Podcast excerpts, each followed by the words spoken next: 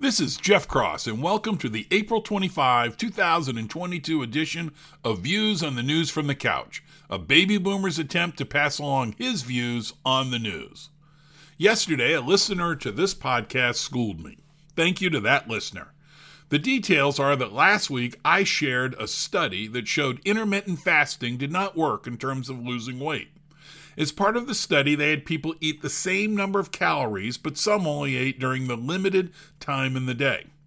The listener pointed out that the headline was correct and what I shared was correct, but correct does not always add value. He pointed out there were other benefits of intermittent fasting and other st- studies that showed intermittent fasting resulted in weight loss. One might call those points schooling, but not so much. His winning schooling point involved the assumption central to the study that both groups ate the same number of calories. Let me repeat. Both groups ate the same number of calories, though one group was limited to how many hours a day they could eat. As a long-time late night food grazer, I'm guessing the intermittent fasting concept significantly reduces the number of calories consumed. The person who schooled me dug deeper, which is what we all should do as we consume the news. Thank you. Quick hitters. The world would be a better place if we all watched Ted Lasso. It's a TV show. The Russian ambassador had a few words to say to the United States. Quote, What the Americans are doing is pouring oil on the flames. I see only an attempt to raise the stakes, to aggravate the situation, to see more losses. End quote. I would respond, bite me, if I were in the U.S. government, which, which excludes me from consideration for an ambassadorship. Our U.S. Defense Secretary and U.S. Secretary of State met with Zelensky in Ukraine. They indicated the United States will reopen the embassy in Kiev and will be supplying more aid to the Ukrainians. President Biden announced that he intends to nominate Bridget Brink to be the U.S. ambassador to the Ukraine. By the time she is confirmed, it will have been almost three years since we had a Ukrainian ambassador. Really, almost three years. That seems like a bipartisan error. Macron wins re election to lead France. It was a butt kicking.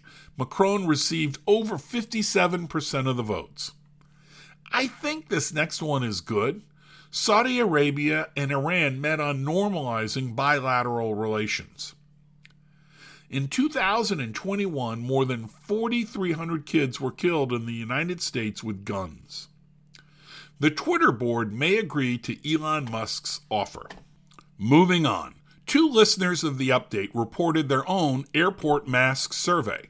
94.2% unmasked at one airport, Second reader at a different airport reported 85.2% unmasked. I was just going to mention these and move on, but I think that they, they hint at broader feelings of Americans. If Americans really feel that masks work, wouldn't 30, 40, or 50% of, of Americans be wearing masks in the airport? Maybe not the hard, crazy, and stupid right, but the intelligent and sophisticated left. And this past Christmas or Thanksgiving, when 30 or 40 folks gathered at a house, many from different bubbles. Did the majority wear masks? Again, maybe not the crazy and stupid right, but the smart and sophisticated left? Nah, very few did. Did I go overboard on my right versus left in what I just said? Yes, but I feel it echoes how the broad subject is covered on many cable TV shows. Even those who argue for masks when they are on TV do not seem to wear them at their own private events. Our immigration policy sucks. Both parties are to blame, though admittedly I prefer to place more blame on Democrats. As a consequence, we put our border states in a position they should not be. And illegal immigrants are granted false hope and take life threatening journeys. Further, states put young soldiers in the National Guard to cover up for our crappy federal policies. I bring this up because I read in the linked Daily Mail article that Texas National Guard soldier Bishop Evans jumped into a river to help save two immigrants. He was swept away and is presumed dead. What a hero. The two immigrants, the article says, are suspected of trafficking drugs. I'm not sure that adds to the story.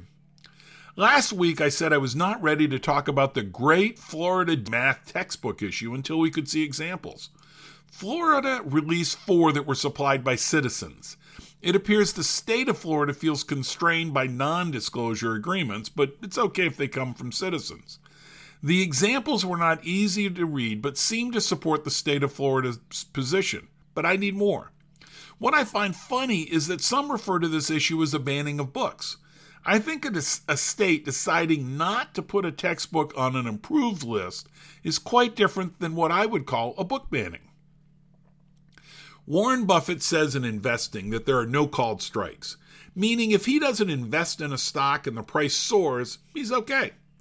I thought of that when I read that the Supreme Court will hear the case of a high school football coach who was suspended because he prayed at the 50 yard line after football games. Why did the school swing at that pitch? As I read further in the linked CNN article, the District or Appeals Court has a photo as part of the record of the coach with 20 players kneeling with him as he prays. The court said the coach was praying in his capacity as a public employee, or at least with the appearance of being a public employee. I'm not going to weigh in. I'll just say the Supreme Court does not get the easy cases. I have shied away from the trans topic in this podcast, but today we'll dip my toes in. The show notes link to an article in the National Review about a Dr. Buckley who was being considered for a talk at Harvard on British Romanticism. Yes, I know, a riveting subject.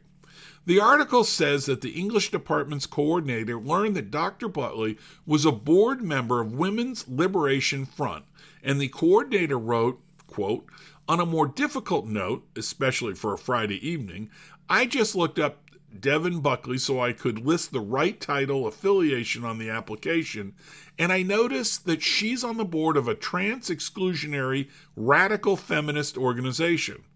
I also found at least one piece of her writing online that explicitly denies the possibility of trans identity. End quote.